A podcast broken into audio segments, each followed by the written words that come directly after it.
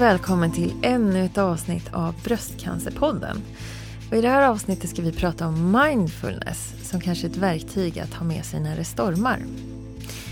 Eller när det bara är lite tjockt i huvudet eller man vill känna närvaro.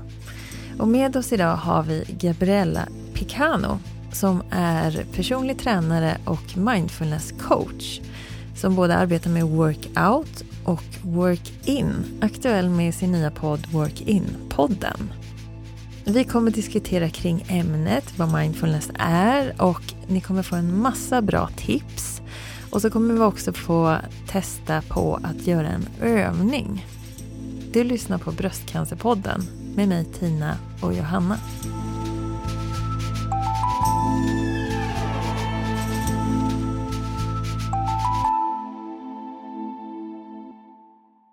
Okej, jag börjar direkt. Mm. Namn. Gabriella Picano. Ålder? 33. Dagsform. Dagsform. Um, jag har sprungit runt ganska mycket överallt, så lite så här, ni vet.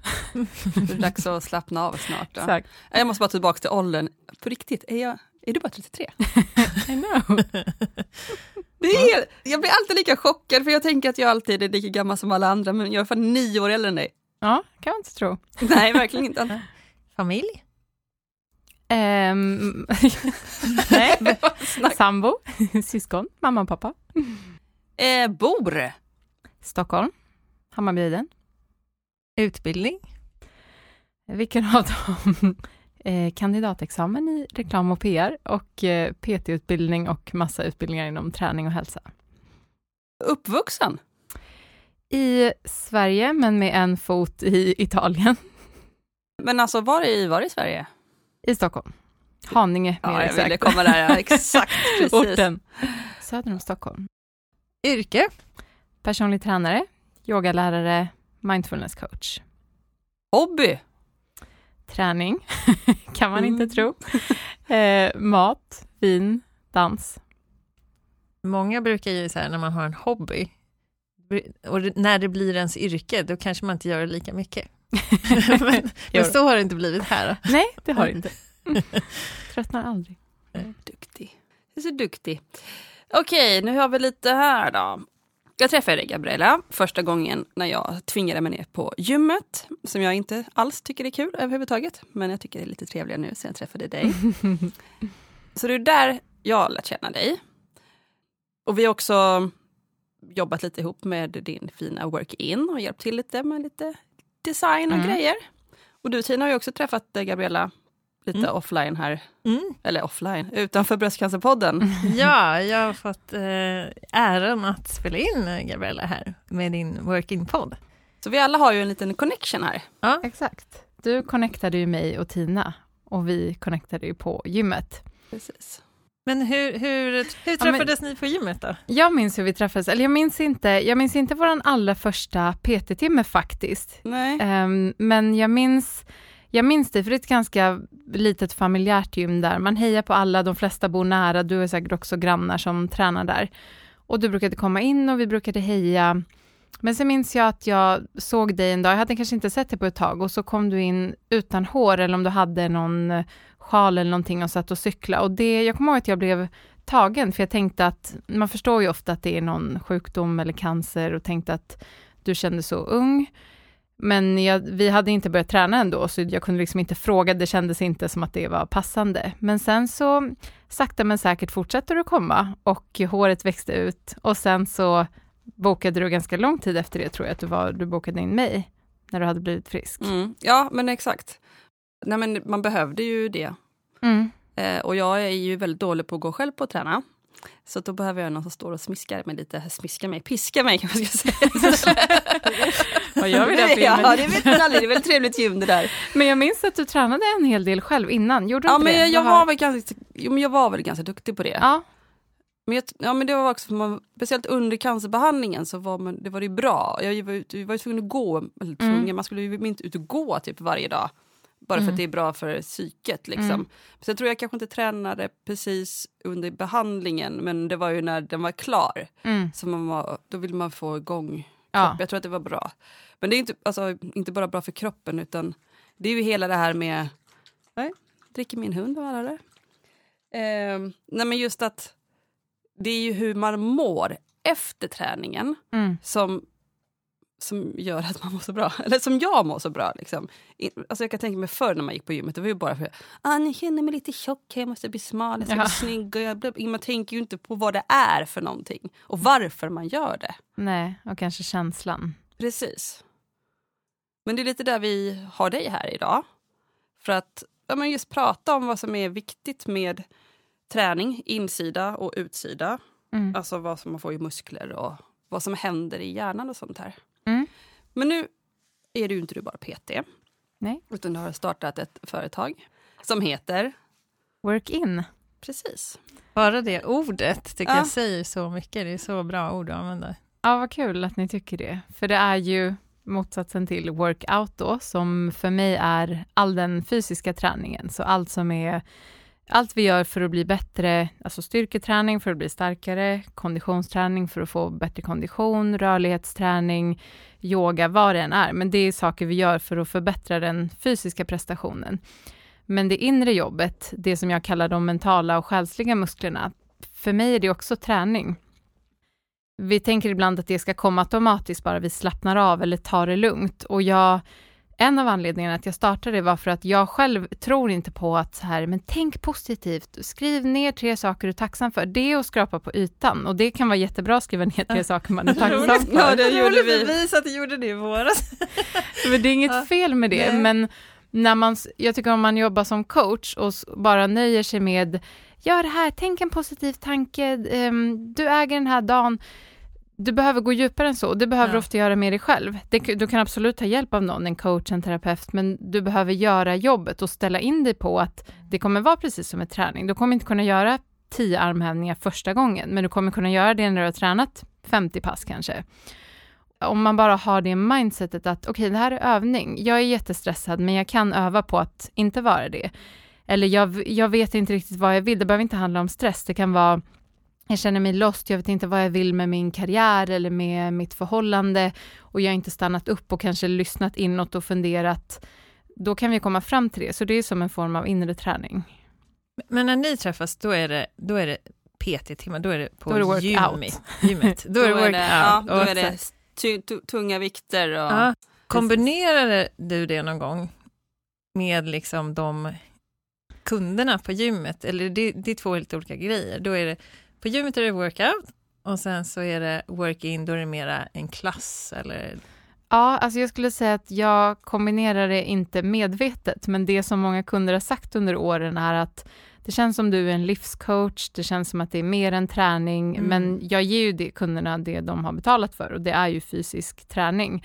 Men eh, som PT så är man ganska nära, alltså man får komma personen ganska nära, speciellt om man tränar ofta och träffar, jag träffar ju många kunder oftare än träffar mina vänner och de mig, så mm, utan att man liksom försöker vara någon psykolog eller så, för det är jag verkligen inte. Men jag tror bara att man lyssnar så pass mycket på någon, om man är en, en neutral person som inte känner någons man eller vänner eller kollegor eller chefer, så man kan bara vara där som ett stöd. Jag möter ju folk i alla delar av livet, friska, sjuka, utmattade, bra dagar, dåliga dagar. Livet pågår ju, så är det ju. Vi är inte alltid på topp och kommer in och säger åh, jag är så peppad för att träna och då måste man ju finnas där. Så det jag gör med work-in är mer, det är precis, det är som en klass, att vi jobbar med meditation och sen reflektionsfrågor och det kan göras i form av en fysisk klass eller online.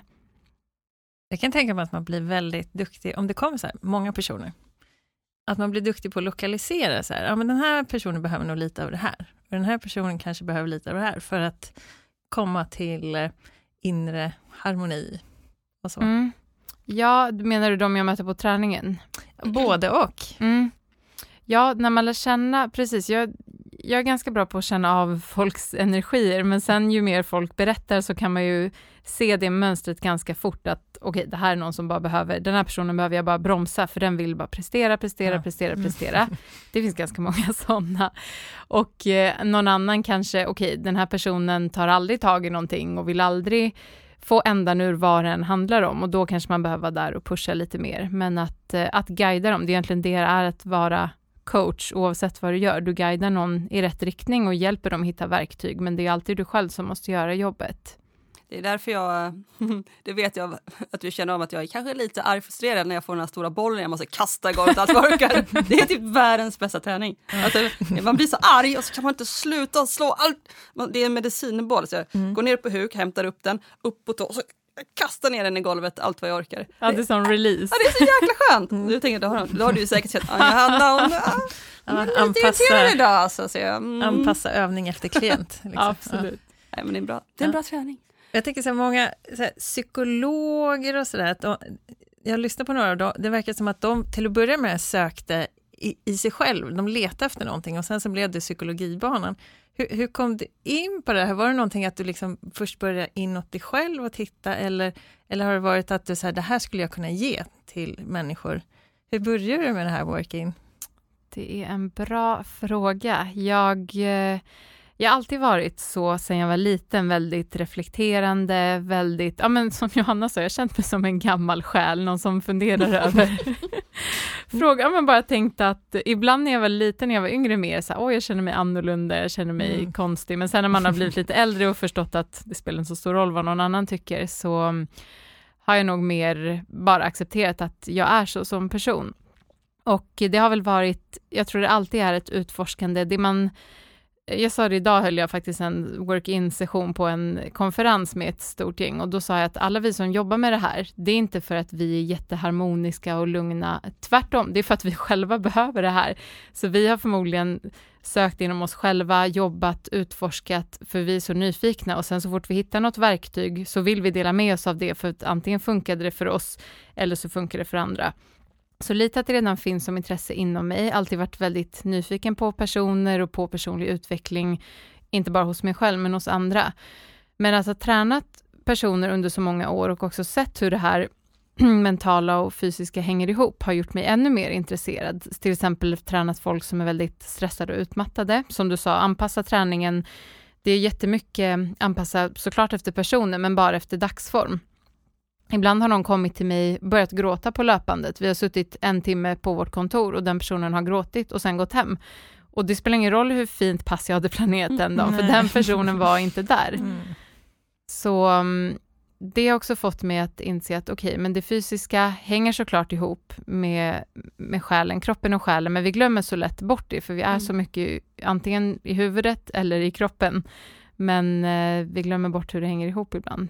Men om jag tänker, för jag, jag var och snackade med en eh, psykolog. Och då gjorde vi mycket just eh, mindfulness, eller vi, det var någonting som ja, skulle vara bra. Men då sa hon också så här, det är ju något, jag, jag tänker så här, ja men jag behöver ju lägga mig ner och lyssna på någonting för att slappna av. Och sen, sen är jag klar. Men just att det är precis som du sa med armhävningar, att man börjar med en, sen kanske man kan göra två Alltså man må, det går inte bara att göra det, du måste göra det kontinuerligt för att det ska bli en... Mm. Alltså det är, ju, det är ju inte så lätt. Nej. Utan det är precis som att gå och träna, det är inte så lätt att Nej, få det som en vana. Men hur, hur ska man börja? Ja, jag tycker alltid man ska fråga sig varför det, det, var bra det du sa, man kan börja med att tänka att det är inte är lätt, för har man utgångspunkten ja. att jag ska bara sätta mig ner och så kommer det här inre lugnet infinna sig. Ja, men det är det man tror, man tror bara att det finns där, man tror mm. inte det är någonting man behöver öva upp. Eller jag tycker, eller jag har ju inte fattat det, att det också är som en muskel det är som, som är muskel. större. Liksom. Exakt, och jag skulle säga att det finns där hos alla, men vi har en bättre eller sämre kontakt med den. Och ju mer du övar upp den, det här inre lugnet eller inre kontakten med dig själv, desto snabbare och lättare kommer det gå för varje gång. Och så beror det ju på hur mycket andra intryck och brus du har, hur stressad du är. Men det är klart, om du aldrig gör det så kommer du förmodligen inte bli bättre. Men jag skulle också fråga mig först, varför inte, ja, jag måste meditera nu för att alla gör det och de säger det och jag har läst att det är en trend, mm. utan har du behov av det? Har du behov av, vad är det du längtar efter? Det kanske är den frågan du ska ställa dig. Längtar du efter mer lugn? Längtar du efter mer tystnad?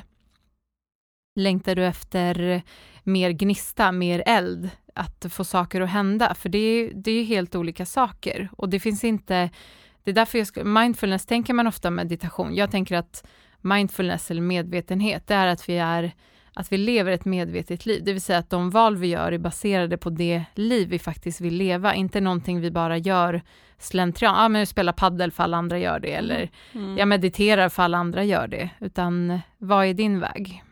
Jag, jag tänkte på alla de här orden också, så här, mindfulness, meditation. Du likställer dem lite på, eller att de hänger ihop? Eller? Ja, jag skulle säga att meditation ser jag som en aktivitet, alltså någonting du det är, det är både aktivt och passivt, för det är ju som ett, någonting du är i. Du är i meditation, det är som ett stadie du försätter dig i. Men jag ser det som en teknik att öva, så meditation, det finns hundratals olika meditationer. Det finns meditationer där du står och skakar och skriker och det finns meditationer där du sitter helt tyst. Så en meditation eller en meditativ aktivitet, det är egentligen någonting du gör för att rikta din uppmärksamhet. Jag skulle säga att det är styrketräning för uppmärksamheten. Du tränar på att äga din uppmärksamhet. Det är egentligen det det handlar om för mig. Att jag vill äga min uppmärksamhet, så jag vill bestämma, nu ger jag min uppmärksamhet till er, den här tiden som vi spelar in podden. Jag vill inte att eh, tvn ska äga min uppmärksamhet, jag vill inte att Facebook ska äga min uppmärksamhet, utan jag äger den, sen så kan jag låna ut den. Men idag så är det som att uppmärksamheten ägs av tusen olika företag oftast, och alla kommer tillbaka till Facebook och Google. Och så fort någonting liksom plingar eller notiser så, eller en annan person så försvinner vår uppmärksamhet, men att vi kan ta tillbaka den makten. Och då tycker jag att meditation är ett sätt att träna på att ta tillbaka den makten. Sen mindfulness, det är egentligen, att det är ju på svenska medvetenhet. Och det är ju att man kan göra saker med medvetenhet, alltså med närvaro, till exempel sitta och titta på en film utan att kolla på telefonen samtidigt. Det här att fokusera på en sak i taget är otroligt svårt idag och jag tror att det är ännu svårare för den kanske yngre generationen som har vuxit upp med telefoner och skärmar och så. Så närvaro här Mm. och nu. Exakt. Ja, för man, man, jag har sett så här, i samband med mindfulness eh, övningar, då fokuserar man på andningen till exempel, för att hålla sig här och nu. Ja. Men eh, vi har ju många bröstcancerpatienter som lyssnar på oss och eh, det är ju mycket man får gå igenom under en väldigt kort period som upptar mycket av eh, hjärnan och, och tankarna och så. Finns det någon typ av övning där som man kanske skulle kunna, kunna göra eller någonting som kan få en att skingra tankarna? Jag skulle säga att alltid ett bra sätt när man är mycket i huvudet eller har mycket tankar, det är att flytta uppmärksamheten till kroppen. Så precis som du sa, man kan göra det med andningen, fokusera på andningen. Man kan göra det genom någon form av rörelse eller träning också, så om man tycker att det är jättejobbigt att vara stilla, om man är stilla och blir tyst kanske de här tankarna känns ännu värre, då kanske de framkallar ångest. Då kanske du ska testa någon typ av träningsform, eller att du promenerar men kanske försöker att fokusera på det du ser när du promenerar. Kanske okej, okay, nu ska jag titta hur många olika färger finns det på löven? Alltså jättebasala saker. Inte fly, det vill säga inte distrahera dig med musik, alltid poddar, eh, tv-serier och sånt, för det, det är flykt. Då har vi bara pausat, men att kunna våga vara med dig själv, men hantera de här tankarna som kan vara otroligt jobbiga. Men man kan rent tekniskt tänka, jag andas in, jag andas ut. Det blir så otroligt konkret. Eller räkna sina andetag. Eller fokusera på, börja på ditt, eh, din högra lilltå och sen eh, ringtån, liksom skanna Mm, igenom hela mm. kroppen. Så olika sätt att flytta sig ner i kroppen. Och då Men är- bara ja. där i det liksom. Ja men precis, och, och ta Ja. bort, alltså när man har all paniktankar, Ja. typ nu när jag ska dö, vad är det som händer, bla bla bla. Istället för att ha dem som ska äta upp en, Mm. så kan man, alltså egentligen, grejen är ju egentligen att man tar bort det, det dåliga, att det får vara där borta liksom. Mm. Och så börjar, för, att, för att kunna göra det så kan man göra de här grejerna för att inte det ska äta upp en. Liksom. Eller Precis. Ja, nej, men, tänker, alltså, det kan ju vara ett sätt. Sen eh, återigen, det kommer ju förmodligen vara väldigt svårt, men då får man och göra det öva, flera gånger. Göra det flera gånger Ja. och tänka att du kanske gör det en minut första gången. Ja. Ha inte så höga krav att du måste sitta i 20 minuter. Sen, jag skulle säga att det är också som ett dubbelläggat svärd. Jag tror att det finns ingen person som är så otroligt medveten och närvarande som en person som kanske precis har fått en Nej. sjukdomsdiagnos. För du blir så medveten om allt det där vi tar för givet att vi ska leva och planer framåt och Mm. vad i framtiden. Plötsligt inser du att okej, det är verkligen här och nu. Mm. Och det, och det är ofta även bara man hör om någon som har blivit sjuk så blir det alltid som en sån tankeställare att slösa inte på din tid och lev verkligen här och nu. Och det är så svårt, alltså vi tar det så för givet fast vi vet om det och fast vi Mm. påminns om det och mediterar och sånt. Men det, jag tror att, det vet ju ni bättre än mig, i den situationen blir man så otroligt medveten och säkert mycket bättre på att leva i nuet. För plötsligt de problemen man hade igår, Mm. de finns inte. Mm. Ibland kan jag ha så här nätter när det bara, det är så mycket ångest så att det är helt sjukt. Och det är inte så här att jag vill tillämpa flykt på något vis. Alltså, jag, jag, på ett sätt så har jag lärt mig att här stoppa bak saker. Att Mm. jag, jag har ingen kontroll över det här. Jag, kan, jag vet inte vad som kommer hända och jag har gjort det som går att göra tills nu. Så det, Mm. det, det, det är bara ältas då. Och så jag har på något vis kommit till ett stadie där jag är så här, ja men det får bara vara där. Jag, jag vet inte riktigt, så jag stoppade bak det ett tag. Liksom. Mm. Men sen kan det komma fram ibland, och så här, speciellt nätter när man ska sova, då kan det komma så här jättestark ångest. Liksom att det, det går liksom inte riktigt att få bort det då heller. Nej. Men och då, det kanske, då har jag inte testat den här typen av övningar, så här att andas och sådär, men det, det är som att jag inte kan ta mig därifrån, och, men jag skulle gärna egentligen vilja göra det, för att det tillför liksom ingenting Nej. mer än bara ångest. Jag kan inte göra någonting åt det heller. Nej, det låter som att du ändå har kommit väldigt långt i att du kan se, det där är en bra strategi, det här släppa kontrollen över det vi inte kan kontrollera. Och det, egentligen är det ju typ ingenting vi kan kontrollera, men vi tror det. Vi går ju och håller så hårt i våra Ja. dagar och våra planer och alla våra tankar om både hur vi är och vad vi gör. Så att bara kunna tänka, okej, är det här någonting jag aktivt kan göra något åt nu? Ja eller nej? Kan jag kontrollera det här eller kommer det ske ändå? Men sen, ångest är svårt för det kan ta över en. Det går inte att bara stänga av som en knapp. Det man kan testa kan ju vara en guidad meditation, att lyssna på någon, för då, det kan vara alltifrån att någon säger eh, känn in vart du har ditt andetag, eller att någon guidar dig som att du var ute och gick på en promenad och så får man, ja men man får liksom använda sin fantasi lite, förflytta sig till en annan värld. Tänk känslan av att du går, att havet sköljer över dina fötter. Okej, men då får du något annat att fokusera på. Då kanske tankarna i alla fall blir lite tysta en Mm. stund, även om de inte försvinner. ja, för vissa grejer är ju, alltså man ska ju kanske inte fly, fast vissa saker kan jag känna är att det har gjort sitt i mitt huvud. Nu Mm. kan det försvinna ändå ett tag. Ja, men det förstår jag. Nej, men det tycker jag inte Ja. är flykt. Jag tycker flykt är om vi aldrig vill höra du har ju redan hört de där tankarna, du vet Mm. vad de ska säga, men du har ju vågat möta dem. Men om vi alltid bara så fort vi inte, vi kan inte ens komma hem och ha en tyst lägenhet, vi måste på med ljud, vi måste på med någonting som distraherar oss, så behöver du inte ens, du behöver inte ens vara sjuk. Det är många personer som gör så ändå för att de tycker det är jobbigt att höra sina tankar eller bara inte klarar av tystnad. Mm. Mm. Gud, ja. Mm. Vad sjukt, jag visste inte att du hade så mycket mardrömmar tänkte jag säga. Ja, nej, men det går, alltså för de flesta dagarna går det jättebra. Då, Mm. Det går superbra och eh, då är det som att jag inte ens tänker på att det här är en situation att jag har eller är sjuk. Jag- Det, det är svårt att veta nu också. ja.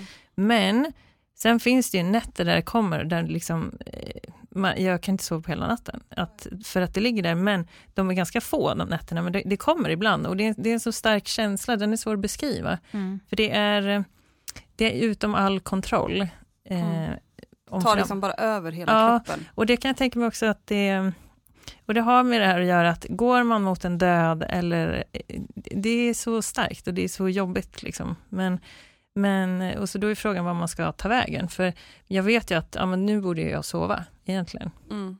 Men eh, Och att det hjälper ju inte att tänka de tankarna. nej, Alltså det är inte så att det blir någon hjälp nej, åt dig. nej. Och då ska man hitta ett verktyg. När de kommer så ska du ha en k-pist som skjuter Ja. bort dem. Ja, lite skadade, de kommer Ja. vara kvar men de är inte så nära. Liksom. Du får ha Mm. någon snubbeltråd där på vägen, Mm. eller något. Precis, de blir lite skadeskjutna Ja så exakt, de går de lite kommer bara lite, eh, bara lite. Inte Men- som stora men- monster. men du hade ju så här super, hade inte du jättemycket så här, ångestattacker och grejer i samband med, ja. ja, i samband med cancern. Jo, Eh, har kunde- inte det försvunnit nu? Eh, jo, det kom ju tillbaka ett tag, därför jag gick till eh, psykologen. För jag behövde liksom, för jag fick, kunde bara helt plötsligt få så här, tryck över bröstet. Men det hade vi också när vi tränade, mycket, hade mycket tryck över bröstet Mm. för, för länge sedan. Så här. Ja, att det bara kunde komma, men det var ju värre under cancerbehandling för då fattade jag ju ingenting. Då kunde jag bara gråta. Jag bara gick jag så bara kunde jag bara börja gråta. Så, fick in luft och så bara kom allting. Ut, jag var helt normal, liksom. eller bara kunde vara vad som helst.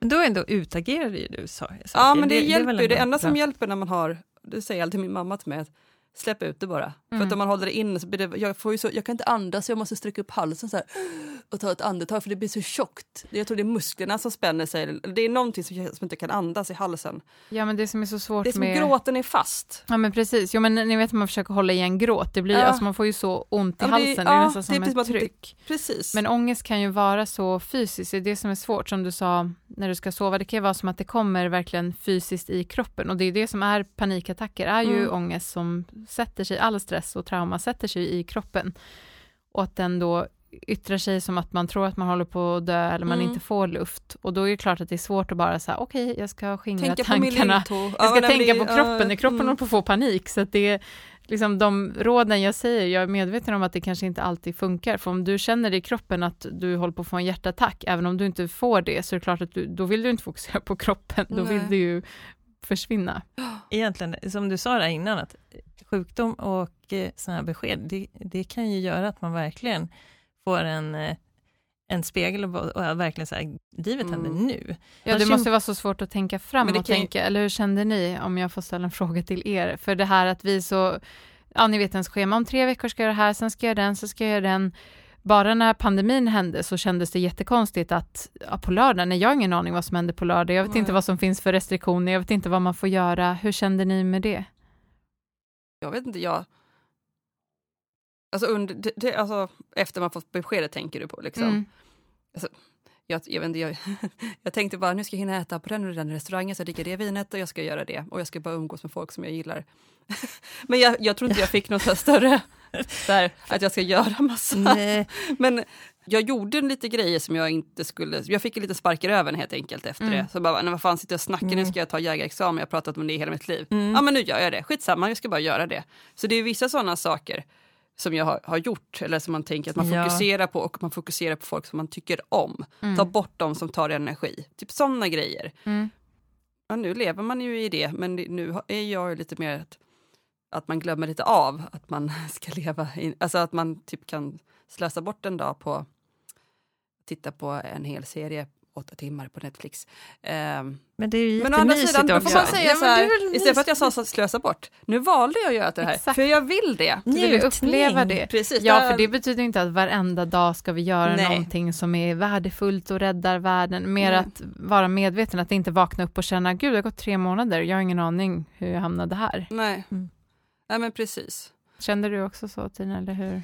Ehm, det, det har gått i så olika perioder också. Det har varit så olika, för det varit flera så besked. Och så har det varit, första då var det mer så här, oj, och då skulle vi gå, jag och brorsan, vi skulle gå och hoppa fallskärm. Och det var så här, Ja, okej mm. nu har jag satt in den här porten, ja men då, eh, nu har jag tre dagar på mig, vi bokar in fallskärm, så bokade vi in det, så här, och jag hade så här hjärtklappning och bara, "Åh", så var det för mycket vindar. Och så då, då blev det av, det blev inställt. Och eh, ja men så, så var det väl lite i början där att Oj jäklar, och då, då var det mer, då hade jag ju fyllt 35 precis, då var det kanske lite mer den typen av saker. Mm. Och sen så har jag längs vägen ställt om jättemycket i livet. Så nu, om jag ska få ett besked nu här igen, eller jag, det är ju lite pågående här, men då, då skulle jag kanske inte ändra så himla mycket, eller göra så mycket mer, för, eller mer än det jag mer håller på med, bara Mm. göra mer av det jag håller på med. Mm. Men du gör det du vill känns det som. Ja. Eller ni båda. Ja. Ja, verkligen. ja men det gör vi nog ändå. Ja, men det var ju en käftsmäll det där första Ja. beskedet framförallt. Det var, var här och nu, inte jag. Det ja, var- är jättekonstigt. Ja. Jag kan, tänka mig, det- jag kan tänka mig att det finns många också som har fått ett besked som får, alltså att de blir för, alltså jag måste göra det, det, det, det. Ja, att man går all in kanske. Ja. Ja, det kan ju inte Ja. heller vara bra. Alltså, då hinner man kanske inte ens njuta av det man Nej. gör nu. Säger jag lagom är bäst? Ja, men det är samma som alltså, om man säger till alla människor att ja, du ska leva som att varje dag vore den sista. Det är ju också en Ja. sanning med modifikation. Ja. Okej, jag ska Mm. ut och festa, Ja, då skulle jag gjort av alla mina pengar Alltså, på då, en exakt, gång. bränna alla pengar. Det är klart Ja. att vi, vi lever ju med någon form av långsiktighet. Ja. Det handlar ju inte om att du ska leva som att varje dag var den sista. Det Nej. handlar ju mer om Nej. att du ska ha kanske en medvetenhet, att du inte ja, inte slösar tid. Och det behöver ju inte vara att kolla på Netflix kan ju vara underbart, men Ja. slösa tid på sånt du känner bara dränerar dig. Mm. Relationer eller ett jobb du hatar, saker där om du känner dig mer dränerad än påfylld Mm. i livet. Men det tror jag är en jättebra Ja. grej verkligen, att man tar Ja. bort, man, man får sortera upp. Jag har varit på en kurs med Gabriella, Mm. en work-in Ja, eh, okej. grej. Ja. Och det var så himla bra. Mm. Jag menar det, jag säger inte det för att jag ska göra reklam här. reklam Jag är podden. beredd. Nej men, men jag kommer så väl ihåg. Jag betalar henne här Ja, exakt. för att säga det här. Bjuder mig på middag sen, det är bra. Eh, nej men just det var så himla bra med, med det. Jag kom för, för mig att det var så här, vi fick en liten fin bok, och penna och grejer. Och så gjorde vi en avslappning och sen så fick vi lite frågor som man skulle reflektera över. Och då var det, då var det en av frågorna var i alla fall vad som tar energi och vad som ger energi. Då skulle man skriva en lista så här. Och då blir det så här, det blir verkligen alltså, det blir så in your face när man skriver det. Man bara, men varför? Så himla dumt. Vi tar bort det direkt. Det är mycket enklare. Så har jag de här bra.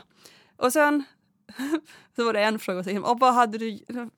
Det var någonting Jag med... tror jag vet vilken du tänker på, om du hade fått en helt ledig dag imorgon, var det den? Om ja, eller om du fick välja inga, vad du vill. Ja, det är också... inga ja. måsten, inga praktiska, liksom ens vanliga ansvar, en Ja. helt extra veckodag. Jag tr- tror att det var den frågan, jag, men jag skrev på en av dem men vad du verkligen skulle helst vilja göra. Och då var först jag, ja, jag skulle öppna en restaurang och laga mat och äta mat. Mm. Då bara, att det kommer på en sekund, Mm. det betyder ju någonting att jag verkligen vill det. Men det var så himla bra, för man, för var, man var inne i det så man hann ju inte tänka efter så här för länge, om det här låter bra att säga. Eller Nej. man skiter ju i det, man bara, nu säger jag det som kommer upp i mitt huvud först. Och så får man det på papper. Man bara, Det det är svårt att få frågan så här, vad vill du göra med ditt liv? Då är det, så känns det så stort, men om du får Ja. frågan så här, Vad vad ska du? du göra imorgon? Ja. Då helt plötsligt har du svaret så eller här. om du har en helt Och det är ju egentligen samma Ja. sak. På, på en, Men det gjorde det så bra för det var liksom det gick att svara på dem och det var inte så att du behövde tänka så att typ man, nu måste jag prestera utan det var bara Mm. liksom det som kom, det Mm. var det som var rätt. Eller, Ja, men det är det som är tanken, att det ska vara små frågor, för att det är ju det, är ju det lilla som är det stora, Mm. så är det ju i livet. Vad är det för små stunder som vi minns och som vi lever för? De här Mm. storslagna sakerna händer ju någon gång då och då. Men att bryta ner det till sådär lite, för som du säger, den där första, den kommer alltid först, Mm. magkänslan, du vet. Och då Mm. kan du, sen när du ser det, jaha, varför kom det här svaret? Du kanske, det är nästan mer själva processen som är Mm. jobbet än svaret på frågorna, för det Mm. kanske ändras om några veckor och det inte, ska inte låta bra eller presenteras för Nej. någon. Det är mer att du själv får insikt i Mm. hur den där rösten faktiskt låter. Precis. Och just också, det var, min, det var min bok. Så jag Mm. behöver inte säga, vad har du svarat på den här frågan? Nej. Man bara, så det var ju ingen, alltså, annars kan man, man säkert vilja skriva någonting bra för det ska låta Ja, bra. man vill Men det här var duktig. bara för mig själv. Och det var, ja, men det var väldigt... Så eh, det här är work-in-klasserna? Ja. Precis, Ja. det är så. Ja, men det var väldigt, till. eh, det var väldigt bra. Och att det inte är så här, jag är inte den heller som är så här, gillar rökelser och det ska vara lite, eller så här, lite. Jag är ganska vanlig, eller vanlig, ja, jag är jag. Det får inte bli för flummigt. Nej, exakt. Och det är det ju inte. Jag har alltid tyckt att meditation kan vara lite, ja men, mycket konstigt. Men det, det var bara så här, det var, det var van, vanligt. Och det Mm. kändes bara inget krusidull, det var bara vad som det var. Ja, och jag tycker man ska göra det skönt. enkelt, för det Ja. är redan jobbigt som det är att jobba med sig själv och sin utveckling. Mm. Sen om man vill addera allt det där så är det jättehärligt om man tycker om det, Ja, men det behöver men inte det finnas, nej. utan man kan skala av det. Det handlar om att kunna stanna upp, kunna lyssna på sig själv och sen därefter kunna göra det man faktiskt vill, leva på sina villkor. Mm. Ja, jag kommer ihåg att jag gick på en sån här yogaklass.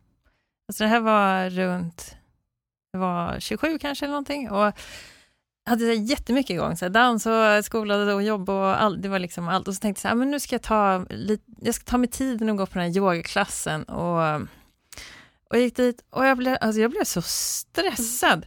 Alltså det var så, det var så lugnt och så var det så mycket så här, och så gör vi så här. Och jag, jag kommer ihåg att jag stod i de här övningarna och jag bara, åh, när tar det slut, när tar det slut? Jag vill, jag, den här tiden vill jag lägga på att dansa. Och just nu ska jag vilja dansa, då hade jag lärt mig något nytt. I, alltså jag, jag var liksom inte kanske riktigt mogen Nej. för det där då.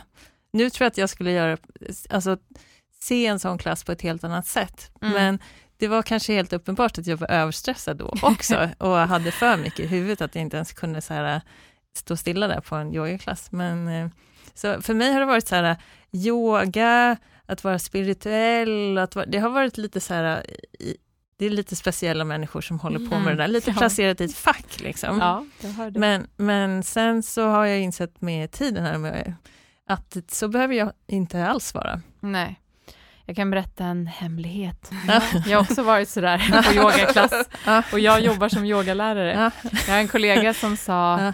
Jag trodde aldrig för tio år sedan när du började, du sa ju det, jag skulle aldrig bli yogalärare, det, det är verkligen inte min grej. Och det är ju så härligt att eh, man är dynamisk och man kan förändras, men också att ehm, jag, jag har nog aldrig stressats av att saker är, alltså, är långsamma eller så. Det, jag var det här barnet som kunde sitta själv i mitt rum och leka liksom, i sju timmar ensam. Det kunde vara krig utanför. Mm. Min syster till exempel, största FOMO, vad, vad gjorde alla andra barn? Vart var alla andra? Hon skulle inte klara av att vara ensam, för hon ville se vad alla andra gjorde. Så det, men med det här med yogan att, aha, man står här, jag vill att liksom få ut något, det ska vara effektivt. Som du sa, gärna högt tempo, dans, eh, Ja. styrketräning, hoppa runt.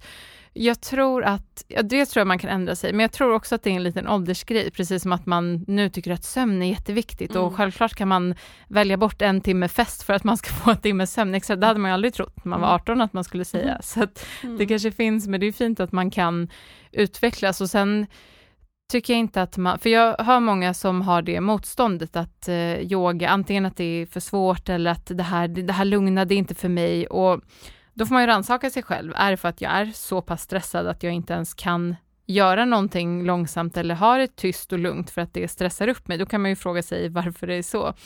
Men sen också inse att allt är inte för alla, vi har helt olika energinivåer. Någon som, det beror ju också på vad vi gör i våra dagliga jobb, så om du har till exempel väldigt lugnt eller tyst, då kanske du behöver någonting med tempo till och med för att återhämta dig. Om du som jag är med människor hela dagarna, då kanske jag inte återhämtar mig genom att gå på en middag klockan åtta en onsdagkväll, utan jag kanske återhämtar mig genom att sitta i soffan med en kopp te. Så att där får man känna in själv och inte känna att det ligger någon prestation i att den som mediterar mest eller yogar mest är duktigast, utan lär känna dig själv, lär känna din energi, för det, det sista som mindfulness och work-in och så ska vara, det är prestation och stress. Mm. Det ska inte göra dig mer stressad. Ja. Nej, för det, det, blir min största problem när jag ska me- meditera. Jag har ju testat några av dina såna här snabb meditationer som finns, ibland gratis. Ehm, nej, men eh, det, det, är, det, det är det största problemet. Man lägger sig ner och så lägger sig bekvämt och så skönt.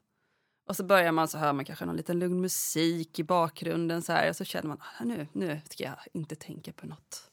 Sen så kommer det så här, du, du, du, du, ja vad ska vi äta ikväll? Ja men jag ska laga den. Hämtar jag den? Nej men imorgon, kan jag ska göra det här. Och så, så hör man så, slappna av, ja just det, tillbaks igen. Och så bup, bup, bup, bup, bup, kommer det upp igen så här. Det är där, Jo, men det är det exakt- som är träningen. Ja, det är det, ta som bort. är processen. Så är det för mig också. Men det är ju precis det vi behöver. För alla de här, har du gjort det här, har du gjort det, kommer du ihåg det, det Mm. har du köpt det? De, om vi inte haft tid att tänka dem, då är hjärnan så här, oh, äntligen tog hon en paus, nu har hon slutat prata, hon har slutat vara med någon, nu måste jag fram med alla de här Mm. sakerna. Och då kan det ju vara antingen att det är något viktigt, då kan man ju skriva ner det om man känner att man inte vill glömma, men också acceptera att det där är hjärnan, den kommer bomba dig med tankar hela tiden och de flesta av dem var samma tankar som du tänkte igår. Så precis som Tina sa innan, kan jag lägga det här någonstans i bakhuvudet nu eller måste jag ha det här Mm. framme? Och kan jag då sakta men säkert komma in, sen kommer de där stunderna av avslappning bli lite längre. Du kommer kunna tysta ner den där rösten, men det är som en volymknapp, att du vrider ner den, sakta men säkert kommer den bli tystare, men den är svår att kanske bara stänga av. Men hur kommer man dit? Genom att göra det många gånger. Ja, alltså det, jag tycker att man blir bättre ju mer man övar, men sen handlar det väldigt mycket om för mig kan det vara dagsform, vilket stadie jag är i, så ibland kan jag sätta mig ner och känna att jag redan är väldigt grundad. Och meditation för mig kan vara också att det är inte bara att pausa från intrycket det blir tyst, det kan vara då jag får väldigt många idéer. Jag kan liksom, man ska inte vara rädd för att tänka tankar, men jag kanske snarare känner att den här meditationen behöver jag stanna upp, för det är någonting som jag behöver känna, tänka igenom, som behöver komma fram. Och det kanske det gör när jag har suttit här ett tag. Men inte ha så höga förväntningar att det ska kännas som så här, ett helt tomt tom. blad. Ja. För det, jag har aldrig upplevt det, jag tror att det Nej. är svårt att känna. Men att ehm, Jag tänkte så här, vad är målet? Är målet att det ska liksom vara tyst i huvudet och du ska bara typ Nej. se svart? Eller Då, då, ska... då skulle jag bli rädd för då har du dött. Eller svimmat. Om det bara är tyst, då bara, Hallå, är det du där? den här raka linjen Hör inte mina andetag längre? Hör du ditt andetag? Nej. Nej. Okej, så målet är bara att hamna i liksom ett lugn och att vara här och nu, lyssna till andetagen. Typ. Nej, jag skulle nog säga att mer, om målet är att bli lugn, då blir det en jätteprestation, för det är inte alltid man får det där lugnet, och då tror man att det var Okej. helt onödigt, för jag tänkte en massa tankar, men snarare att bli medveten en om dina tankar. stund då. Ja, eller men det kan vara det, men det kan också vara att bli medveten om dina tankar. Okej, till exempel, ja, åh, du är så dålig, ja, du, du klarar aldrig det här, den här kritiska rösten som många kanske känner igen. Och då kan man säga, okej, är du här igen? Jaha, men du var ju här igår också, men gud, nu får du skärpa dig. Man kan nästan liksom prata med den som Mm. lite komiskt. Men nu får du sätta dig där ute så stänger jag dörren. Eller om det kommer någonting man känner att man ältar någonting flera gånger, försöka betrakta tankarna snarare och kunna se vad intressant att den här tanken kommer och igen och igen. Kan jag försöka skapa några nya närbanor och gå och tänka samma tankar Ah. hela tiden? Så det kan ju vara ett sätt att ha snarare det som, Du får vara där men att det, liksom, man välkomnar det på något vis. ja man ser Alltså, det utifrån, ja. nästan som att man tittade på en annan person. Jag gillar ju statistik, då kommer ingenjören i mig Ja. fram här och då tänker jag så här, aha, då ska man ju sitta en dag, då ska man skriva ner alla tankarna som kom, Mm. chip, chip, chip, föra in dem i en tabell, Tina ett nötskal. Ja, och sen så liksom får man liksom det på svart på vitt. Den här tanken 20 gånger, ja men den kanske var lite onödig, den måste jag jobba med. Nej, men- Jag kan Ja, bespara men dig lite för- jobb, Ja, för att jag kan säga att 95% av alla tankar vi har Ja. är samma som vi hade igår. Så ja. det, den statistiken finns redan. Sen tror jag också att, nu kommer jag inte ihåg siffran, men typ män har 60 000 tankar och kvinnor har 90 000 eller någonting Ja. sånt. Det. så vi är ännu fler. Vår Excel-fil Ja. kommer bara längre. Man har ju hört att killar tänker på sex en gång per minut, så jag tänker så här, om, då går det ju bort väldigt mycket tankar där bara. Tänk bara hur få tankar de har då. Kvar som inte är relaterade. Och sen är det börjar vi det som... det vara seriöst. Höll- Det var Excel-filen. Åh, sex, Gud. sex, Ja. sex. Ja, Vad ska jag precis. ta? Sex. alltså. Åh. Ja. För att sammanfatta så skulle jag säga att se, inte, med, se det inte som att det ska bli helt tyst, för då tror jag att då kommer man bara få prestationsångest och det kommer det aldrig bli. Se det som att man kan ha olika syften med varför man mediterar. Det kan ju vara att om, om jag verkligen behöver komma ur mitt huvud, då gör jag nästan alltid någonting fysiskt. Då är det ofta yoga eller någon träning, ofta yoga eller dans, för det är träning som verkligen får mig att vara i kroppen, där jag inte kan tänka någonting annat. Jag måste fokusera på det jag gör så mycket och yoga till exempel, där andetaget är eh, connectat till en viss rörelse, du måste tänka jag ska andas in och ut och då är det lätt att vara där. Det kan ju också vara att man eh, träffar en kompis och är helt närvarande med den personen eller bara vill prata och be den personen lyssna utan att komma med, så att det behöver inte vara någonting som är relaterat till träning.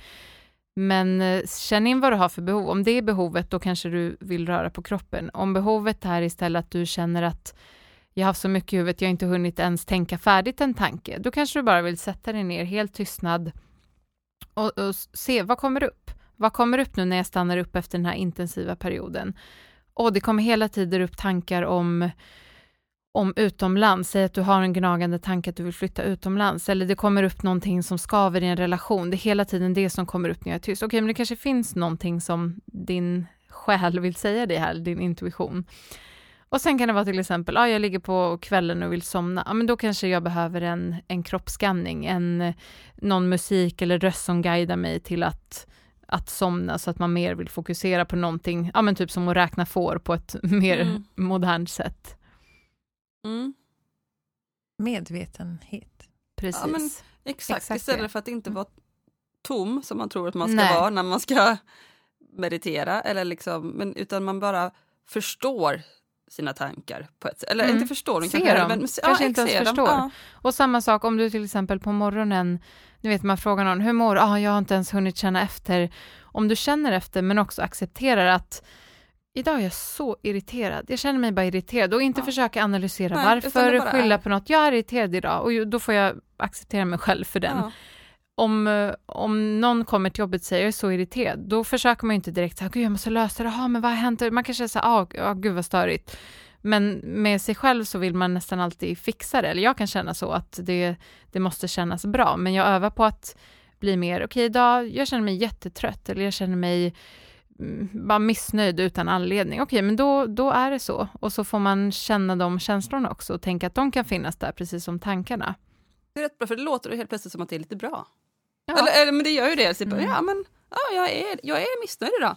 Och det får jag vara. Jaha, så kommer man glömma av det ja. eftersom man har sagt ja på det, så kommer man göra någonting annat. Det är lite ovanligt att svara så i Sverige också, för man får ju ofta frågan så här, ah, hur mår du, hur är läget? Och då förväntas man nästan säga så här, ja men det är bra, bra, bra det är bra. Och om man då sätter sig så här, nej det är ganska dåligt och jag mår Folk skit. Bara, jag ska gå nu, det mycket. Ja. ja men precis. Och det, det är, kul svårt. att se reaktionen också. Ja men exakt. Det, jag är besviken idag. Man bara, mm, ja. Precis, det är ju det här kallprat, är det bra, är det bra? Mm. Det är mm. klart att man kanske inte går på djupet med alla, men att i alla fall med sig själv göra mm. det.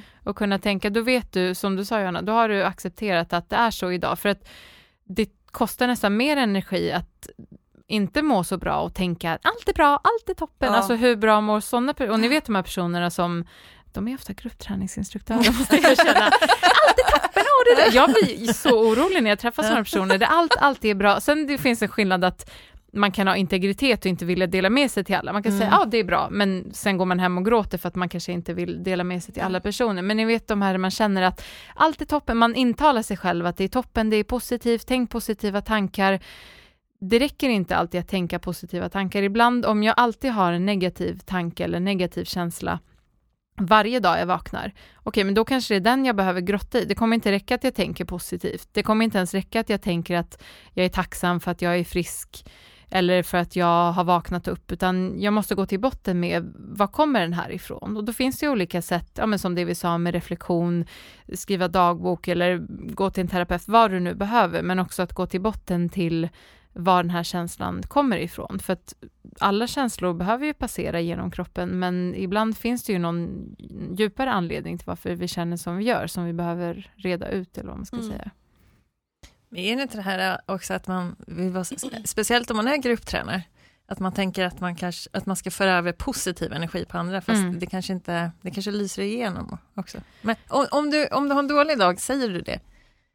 Mm, ja, alltså det, jag mer på sistone, för jag var när jag var yngre mycket mer att här, men jag ska alltid vara perfekt och man, mm. vi måste vara perfekta för att eh, vi ska inspirera alla andra, precis som du säger. Men det som jag tycker om, det är någon som är äkta, att man ska känna att man är genuin. Sen kan man ju så man kan ju säga ibland, gud jag har haft en så trött dag eller jag behöver också den här energin för jag har stressat ja, eller vad det nu Jag kan behöver vara. den här energin som mm. vi skapar precis. tillsammans, det blir en annan grej. Ja, sen är det mm. klart att man inte kommer varje dag, åh oh, jag är trött, oh, alltså man är ju ändå sin professionella roll ja, såklart och ja. eh, i ett visst, alltså som med alla yrken, men jag tycker att det märks om någon är genuin eller inte, även om man går in i en viss roll så tycker jag att man ska försöka vara sig själv.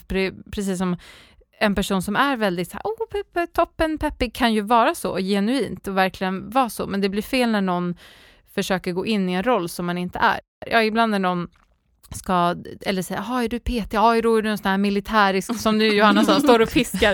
Och det är verkligen inte jag. Jag, är inte, jag kan vara tuff men jag skulle aldrig stå och skrika på någon. Medan vissa verkligen har den retoriken, mm. någon så här militärisk, det är verkligen dem. Men så länge man gör sin grej och gör det som känns autentiskt i sin personlighet och inte försöker gå in i någon annan roll, för det brukar märkas väldigt ofta när, när någon försöker mm. vara något de inte är. Mm. Det blir sällan bra. Mm. Precis. Mm. Alltså jag har bara tänkt på en sak. Mm.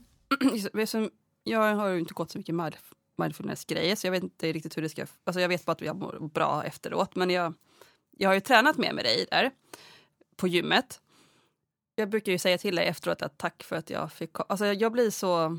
Tack för att du fick komma. Ja, nej, men du blir lite frälst. Ja men, nej, men det var varenda gång, jag mår så jävla bra. Full av energi. Nej, men, ja, men jag får det. Mm. Och då är det ju någonting som händer i min kropp. Ja det är ju hormonella processer som händer. Precis, det är det jag vill komma till. Ja. Vad är det som gör... Ja, exakt. Det kanske är lite för att jag känner mig duktig för jag har gått till gymmet. Liksom. Men sen måste det vara någonting annat för hela min dag är helt perfekt sen. Men var det så när du gick själv och tränade gymmade också? Ja.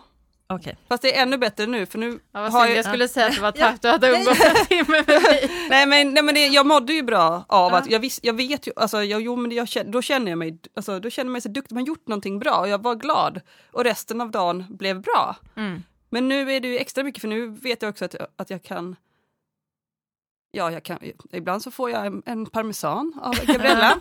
Eh, eller olivolja från hennes eh, gård i, eh, hennes gård också, hennes stora mansion i Italien. Nej, så det, det lockar mig också lite grann såklart. Men, eh, men också massa energi tror jag också att ni jo, ger. Men ja, det är det. Ja, det. Och det är bra, du utmanar ju mig också. Typ. Alltså, helt plötsligt, eller jag kan också säga, kan ta tyngre, aha, det skulle jag ju alla göra själva, bara det här räcker det här nu. Nej, Nej men, alltså jag tror att det är tre saker. Det är precis som du sa, man får ju energi. Det, nu har inte jag stenkoll på alla kemiska processer, men det skapas ju endorfiner. Det finns ju träningshormoner som gör att vi mår bättre. Nu vet jag inte om det är dopamin eller serotonin, men någonting som kickar igång i vår hjärna. Som alla, man ser ju det, alla som går från en klass eller ett pass säger ju att ah, jag mår så mycket bättre och det är den känslan man vill komma ihåg sen när man, när man tvekar på om man ska gå. Men sen att du som du sa, med en tränare så utmanar man sig ofta lite mer än vad man skulle gjort själv. Och då kommer den här känslan av belöning, att mm. jag klarade någonting som jag inte trodde var möjligt eller tänkte att nej men det här är svårt. Så man klarat det, det är ju en underbar känsla mm. oavsett vilket så område det är. armhävningarna. Exakt. och sen tror jag det här med att det är en så viktig grej att eh, svara an till, alltså om man lovar sig själv någonting och sen inte håller det. Det, kan vara, det är ju klassiskt just inom träning och hälsa, yep. att eh, jag ska träna tre dagar i veckan eller jag ska äta det här, eller framförallt jag ska inte äta det här, mm. och ni vet efter nyår och sånt. Men det kan också vara att eh, jag ska gå upp eh, 15 minuter tidigare varje morgon för att jag vill ha en lugn morgon och inte stressa iväg. Det finns en sån, det kanske också finns någon kemisk reaktion som sker, någon sån eh, behållning i att lova sig själv någonting och sen faktiskt göra det, att hålla det man har lovat för sig själv. Och det är ju så när du har bestämt att du ska gå och träna och så gör du det och du känner att du fått ut maximalt. Det är klart att det blir också som mm. belöningssystemet. Det är lättare att hålla det också när man bokar in en annan människa. Ja, men alltså jag kom mm, inte, jag skulle gå och träna hela veckan nu för vi ska träna på fred, torsdag. Yes. Tänkte jag ska träna på tisdag, det blir bra, så har jag gjort en, nej. Eh, utan jag gjorde yoga istället. Bra. Men nej, inte jättemycket, men jag gjorde lite. Och det fick inte ont i mina axlar. Gabriella, jag försökte, sista gången jag försökte göra yoga själv så hade jag mer ont i kroppen in, efter än innan. Men då fick jag lite tips på hur jag skulle göra mina sådana här neråt grejer. Chaturanga. Chaturanga. okay. På sanskrit, armhävning på sanskrit. Ja. men så det, det var jättebra, så jag gjorde faktiskt det och då mådde jag jättebra fast det var lite, jag, gjorde, gjorde, kunde, igen, jag kunde gjort lite mer men jag tänkte att jag nöjde mig med det. Bra. Snyggt. Sen åt jag macka med massa smör. Ja. För det får jag göra, det har Gabriella sagt. ja. Så det så. Så pratar jag din guru Johanna. Ja, så jävla bra. Världens bästa PT. Hej, nu har jag hunden i mitt knä här. Sitter hunden i knät.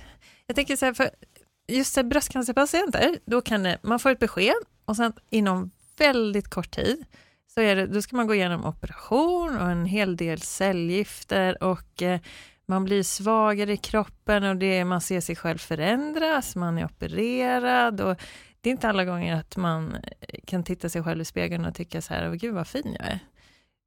Finns det, jobbar du med eh, att lära sig tycka om sig själv, den typen av frågor också?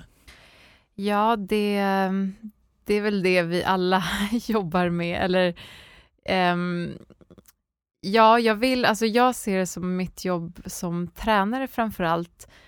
Jag tycker det har hjälpt mig väldigt mycket. När jag var yngre så hade jag, väl, som många tror jag, svårt att tycka om mig själv eller älska mig själv, eller min kropp då framför allt, för hur den var, för att man skulle alltid vara smalare eller längre, eller ja, det var alltid någonting som kunde bli bättre och det kändes som att det var lite en grej att man inte skulle vara nöjd. Det är lite såhär, nej men inte ska väl jag, det är också ganska svenskt att mm. eh, nej man ska inte sticka ut och man får inte, det skulle varit så befriande om någon typ i gymnasiet hade kommit och bara, men jag älskar verkligen min kropp oavsett om du är tjock mm. eller smal, lång eller kort.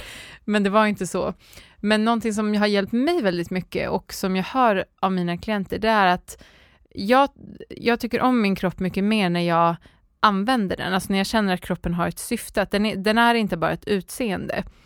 Och det har gjort att, alltså jag älskar, jag älskar verkligen mig själv, jag älskar verkligen min kropp idag. Och det även liksom om den ändras lite hit och lite dit. Och det har inte att göra så mycket med hur den ser ut, utan det har att göra med vad jag vet att den kan göra. Så känslan när jag kan till exempel eh, springa, göra saker och vara smärtfri, för jag också tacklas med smärta, olika skador och sånt. Och man blir så ödmjuk bara av att ha till exempel en axelsmärta som inte är någonting jämfört med bröstcancer. Men att kunna träna och vara smärtfri, att känna att man är stark, att känna att okej, okay, men alla de här, både musklerna och vecken och kurvorna och skinnet, det har en funktion att förstå att den är både så viktig och så oviktig. Den är ju bara till låns just nu för den här själen. Kroppen, ja, den kommer åldras, den kommer ändras och den kommer inte vara för alltid och det vet vi. Sen förstår jag att det är en, en sån otrolig acceptans man måste öva på om man till exempel ja, men har tagit bort ett bröst eller gjort ett större ingrepp. Men att om det kan hjälpa någon att kunna tänka vad kan jag fortfarande göra med kroppen? Hur kan jag använda den och se det som mer ett verktyg som gör att du kan leva det livet du vill än någonting som kläder ska se bra ut på eller att den bara ska eller kläder kan ju vara kul, men att den ska se bra ut naken i en viss vinkel, det är så ointressant på ett sätt. Men hur tänker jag då? Alltså finns det någon övning man kan göra? För, eller, liksom, ja, men det är också acceptans då, medvetande om, eller Ja, men jag skulle säga att gör, alltså gör det som du tycker är kul, till exempel när det gäller träning. Det behöver inte vara, nu har vi pratat mycket om gymmet och styrketräning, mm. det behöver inte vara, ja ah, då måste jag gå och gymma, utan du kanske rider, du kanske känner dig fin och kvinnlig när du dansar, eller du kanske tycker att det är skönt att simma för att det ger dig en viss, alltså mer en känsla i kroppen som du vill skapa. Och samma sak med träning. Träna för att du vill skapa en känsla. Vill du känna dig mjuk och rörlig? Vill du känna dig kraftfull? Vill du känna dig snabb mer än att dina muskler ska se ut på ett visst sätt? Ja. Att man det är liksom, sån fokus på det med utseende. Ja. Mm. Hela tiden. Så egentligen är det liksom bara att man exakt mår bra in, alltså, utanpå är bara någonting annat. Ja, och det alltså, är ju svårt för allting idag är ju, uppmanar ju oss att vi inte ska tycka om oss som vi är. Så mm. det finns ju ingen som tjänar pengar på om vi alla, speciellt kvinnor nu, mm. går ut och säger gud vad jag älskar mig själv. Jag är så nöjd, ja. jag behöver inte ändra någonting. Då kommer ju så många branscher gå i konkurs. Ja. Men det är ju ett inre jobb tror jag, för jag tror att om man får turen att bli gammal och se tillbaka på sitt liv så kommer det inte spela någon roll Alltså om jag ser när jag gick i gymnasiet, det var nog när jag var som smalast och det var då jag tyckte om min kropp minst. Mm, För att det är så klassiskt. Ja. Och sen ser man tillbaka nu och, och bara dels så här, men gud vem bryr sig, det finns så mycket mm. annat man kan tänka ja. på. Alltså, även, om, även om man blir äldre och det händer grejer med kroppen, jag måste säga att jag tycker mer och mer om min kropp, alltså nu, alltså ja, ju mer år, alltså, åren går nu än för ja, 10-20 år sedan. Men det måste också vara övning, att man blir äldre, att man inte har samma tanke på, alltså Mm. Ja, men jag tänker att man lär sig uppskatta andra ja, saker. Ja men exakt, kanske. och det är inte... Sen kanske också just som man blir äldre, att man kanske liksom inte man har bättre självkänsla och bättre självförtroende, att det växer. Mm. Sen kan jag tycka att man skulle kunna fått det tidigare, eller jag har haft jättemycket problem med det förr. Mm. Men nu är det också så här, ja, det är rätt nice liksom. Ja, nej, men just att vi, alla vi borde ju, eller vi två då, du kan det redan, men att man borde säga till sig själv så här, nej men jag, jag, är, jag är nöjd, jag är supernöjd. Mm. Det är bra, har du Rebelliskt. rätt? Men, ja, så det är så. Jag börjar tänka på det mer som att så här, aha, det här var det exemplaret jag fick. Ja, vad roligt. ja, men lite så här, ja, ja man kan se det kul. Som vi pratar ja, men lite verkligen så här, det som utanför. Bara, ja, men, ja, men lite sådär, ja. lite så här, för det är utanför min makt det också. Det är, ja. liksom, det är så mycket som är utanför min makt. Och egentligen hela vår kropp, alltså vi har fått en kropp. Mm. Så här, aha, det här var det exemplaret jag fick. Och sen har jag försökt börja lägga så här, eller jag försöker lägga fokus mer på att hur kan jag coacha den och hur kan jag själv, alltså jag ser mig själv som en projektledare över min kropp. Hur kan jag se till så den får rätt mat i sig? Hur kan jag se till så att den får, alltså så att den får sömn och så. Och jag kan ju ändå ta hand om det här exemplaret. Mm. Det är ju i min makt. Ja, mm. Och jag bor ju här i, så det gynnar ju mig liksom. Mm. Och sen så är det inte så mycket fokus på utseendet, men det blir också ett bra utseende om man tar hand om, månar. Mm. Ja, man tar hand om Men det är jättebra att tänka så, för tänk så många gånger med typ, jag bara säger, typ, med, ja, som min hund här, henne tar jag hand om alltid, man fixar och donar och gör jättebra för hon ska må så bra som möjligt. Så jag glömmer av sig själv, mm. som ändå är den lite som på flygplanet, ta alltid syrgasmasken själv först innan du hjälper. Alltså, ja, men, men det är jag menar att man, hänt, ja, tror jag. Och utan man bara ska hjälpa andra. Ja, men jag tror att Det är väldigt moget synsätt som du säger Ja. Tina, kunna se det så och kunna se så ja ah, nu fick jag den här kroppen, eller det var det här?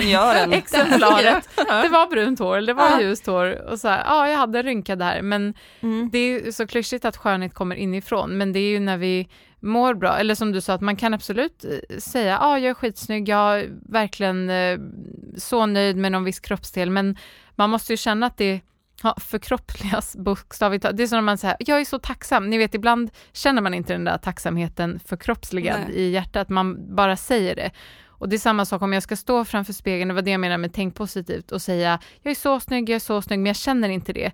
Då kommer inte det hjälpa mig. Nej. Men jag kan istället jobba med att acceptera eller tänka vad, vad är min kropp bra för, vad kan jag ge den för bra förutsättningar Ja. för att den ska må bra, allt det här med kost och sömn och rörelse för att vad kan jag påverka och så påverkar jag det och vad kan jag inte påverka? Då är vi Mm. tillbaka till det här med kontrollen och släppa taget. Ja, men det är härligt. Men kan vi inte bara köra en liten, eh, en liten avslappning eller en liten sån här mini, Mm, mini meditation. mind, men någonting som du tycker... Jag tänker så här, man eh, kommer hem, har stressig, har så jäkla mycket i huvudet och eh, pff, ja, allt du ska göra, vad du borde göra, Mm. alla de här knäppa tankarna. Bra, ska vi grundas? Ja. Mm. Ska vi säga någonting innan också? Ja, vi kan Mm. blunda. Det är lite mer bekvämt. Ja, ibland är det skönt att skaka ut lite eller sätta sig, sätta sig bekvämt så man känner att man kan slappna av i käken och släppa ut magen brukar vara de två viktigaste faktorerna. Du kan känna om du har någon anspänning i ansiktet så kanske ögonbrynen, kinderna eller öronen. Eller tungan och käken. Så varje gång du andas ut kan du tänka att musklerna slappnar av lite till.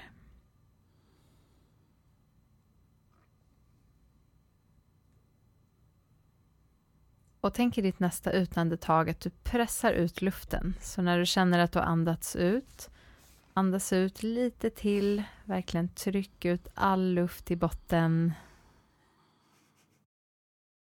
Släpp taget, andas in.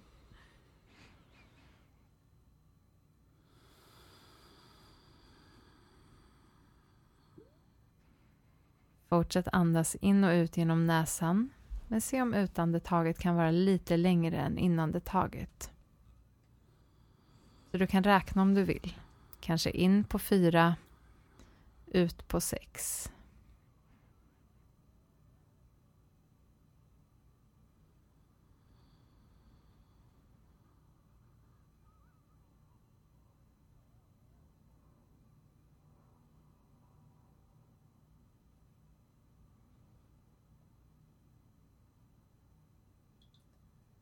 Använd ljudet av ditt andetag som ett ankare som förankrar dig i den här stunden.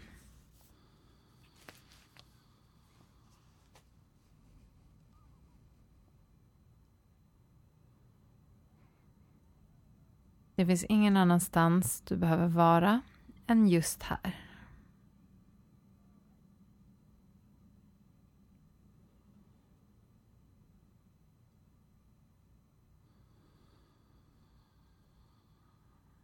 Det finns ingenting du behöver prestera eller göra.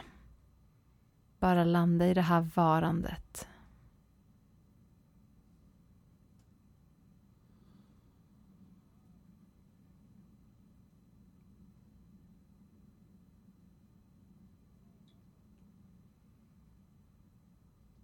Känn efter om du kan mjukna någon annanstans i kroppen. Fingrar och tår. Axlar, bröstkorg.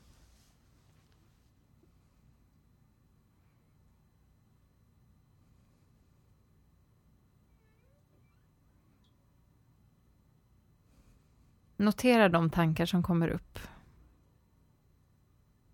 Notera dem som ett tåg som du ser passerar men som du inte behöver hoppa på.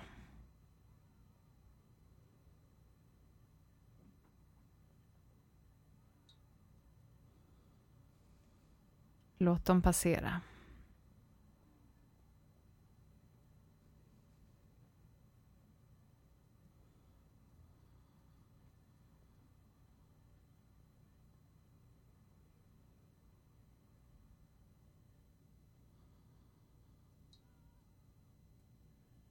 Om du känner att du lämnar den här stunden, att du börjar skena iväg i framtiden eller i det förflutna så använd något av dina sinnen för att komma tillbaka.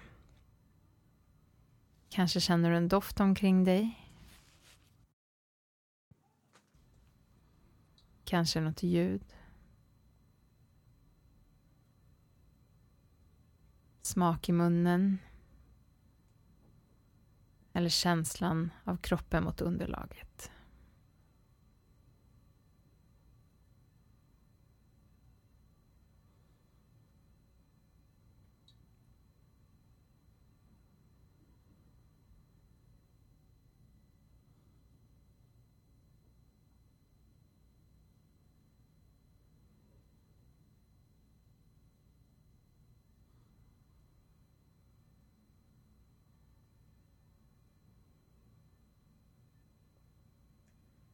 Kom ihåg att din uppmärksamhet är ditt mest kraftfulla verktyg. Och dit du riktar den, riktar du din energi.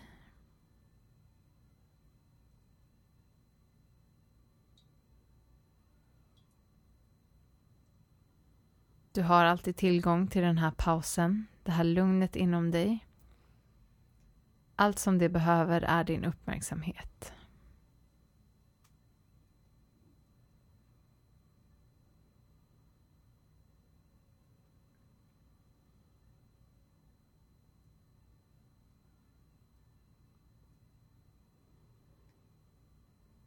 Ta ett djupt andetag in genom näsan nu.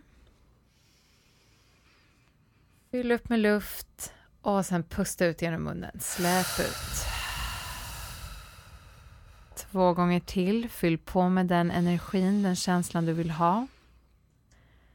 Släpp ut allt du inte längre behöver. En gång till. In med så mycket luft du kan. Fyll på det du vill ha mer av. Släpp ut allt du inte behöver bära längre. Och när du är redo, välkommen att öppna ögonen igen.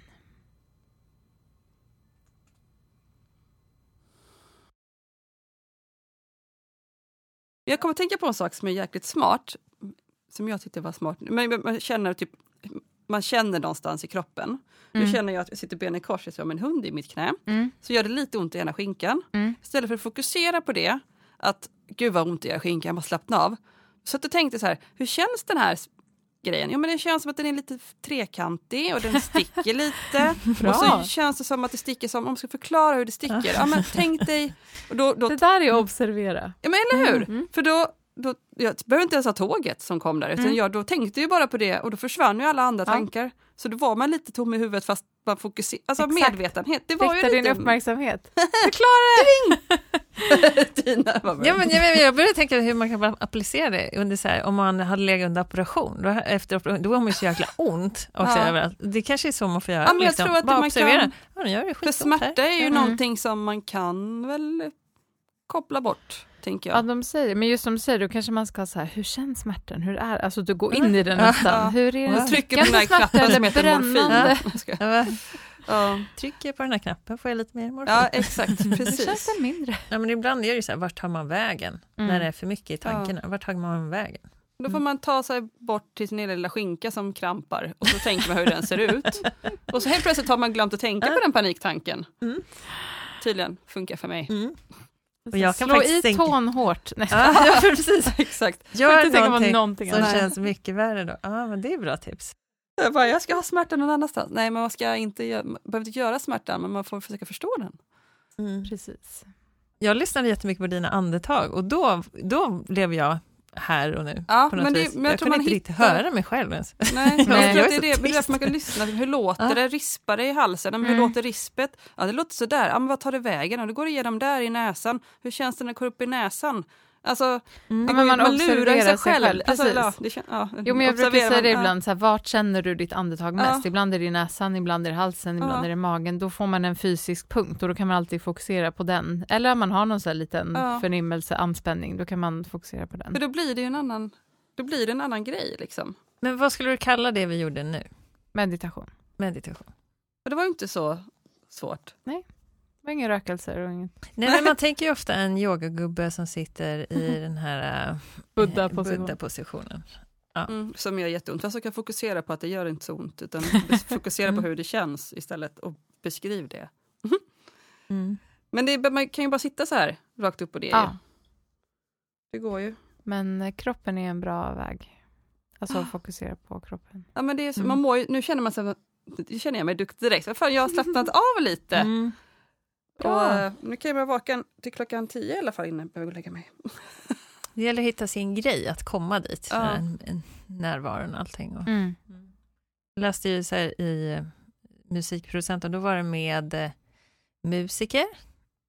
Och de behöver ju slappna av när de spelar. Mm. Och då finns det Alexanderteknik som de lärde ut på skolan. Och det handlar om att man, eh, man lär sig liksom slappna av i kroppen för att kunna tvärtom använda sin fulla styrka. Mm. För att man kanske spänner lite liksom i. Mm. Och då hade de lektioner i det, så jag gick på sådana lektioner. Och eh, det var så häftigt för att eh, då helt plötsligt blev jag medveten om min kropp på ett helt annat Mm. sätt. Mm. Och det är kanske lite samma sak, att man, Mm. alltså man, man kan hitta dit kanske på olika vägar. Ja, Mm.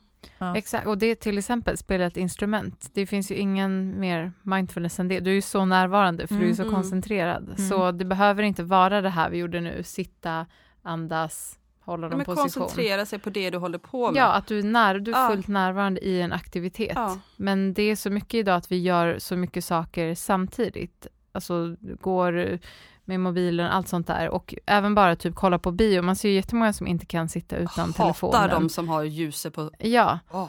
och det Men, är sån, alltså då gör du ju ändå någonting. Du Ja. kollar ju på en film och det är som att vi Men har fått sån inte- sämre uppmärksamhet. Ja. Alltså, Jag älskar ju när jag går ut med Sassa, då lämnar jag oftast telefonen mm, hemma. För att det är så befrielse att vara utan. Det är så sjukt att det har tagit så mycket. ja men precis. Alltså, den, det. är både på, den är både god och ond. Liksom. Ja men exakt. Men då kan man ju nästan se den här musiken som meditation. Alltså när man sätter sig ner och hittar på lite. ja men då gör du ju Ja, någonting då är när det du är där. Det är ju verkligen kan, meditativt, så det behöver Mm. inte vara stillhet. Det är att du är fullt närvarande. Det kan vara måla, det kan vara laga mat, alltså att man är Precis. så... Det här när man har flow, när man glömmer tid och Ja. rum och bara gör någonting. Ja, exakt. Mm. Den känslan. Den är, och då mår man ju bra också. Mm. Så det är det som är, då har man hamnat lite i det mindfulnesset helt enkelt. Mm. Alltså du är närvarande, det är egentligen det det handlar om. För det, och det kan ju vara jätteskönt, du kanske sitter och pysslar med något eller säger att du målar, men du, ju, du tänker ju samtidigt på saker, men det är skönt, det är som att hjärnan kan jobba, men Mm. du är ändå fokuserad, men inte så fokuserad att du inte kan tänka på någonting annat. Mm. Det är ju jätteskönt. Men typ som att lägga pussel. Lägga Där pussel, måste du sticka. tänka, att- för det blir liksom... Ja. Ja. Jag kom på, så jag var och tänkte på när du berättade om den här gitarrgrejen. Kan Mm. man applicera det genom att vispa grädde? För där spänner man ju musklerna som då fasen måste om man vara fokuserad. Ja, men, jag, nej men just att det är så här, för det är ju också så att man spänner sig så man inte orkar vispa Ja. grädden. För det hela, Ja, du menar för hand? Ja, men, ja, eh, för, ja, ja, här gör vi grejer ordentligt va. Nej, men eh, ja, annars var det jättekul. Det. Det är så jobbigt att vispa med elvispen. Jo. Nej men jag menar att det måste finnas någon grej Ja, där att man kan få ut den då. Alltså att man bara gör det utan att...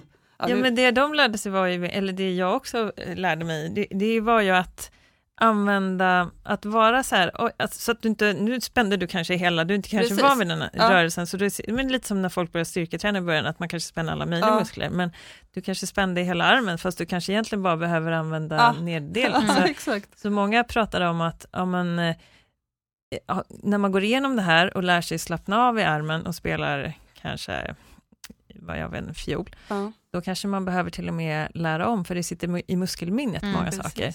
Men då har du lärt dig att slappna av, så du måste liksom gå tillbaka en bit, men du hamnar sen längre fram för att du kan använda de rätta musklerna till fullo. Ja, det är väl också för att spara energi, alltså för att du ska Mm. orka. För ska Mm. du spänna dig så en hel konsert kommer Mm. du få kramp eller Mm. mjölksyra. Tack Gabriella för att du ville komma hit. Mm. Sjukt trevligt och vi ses ju på torsdag. Det gör vi. Tack att jag fick komma hit. Mm. Mysigt prat. Tack, tack.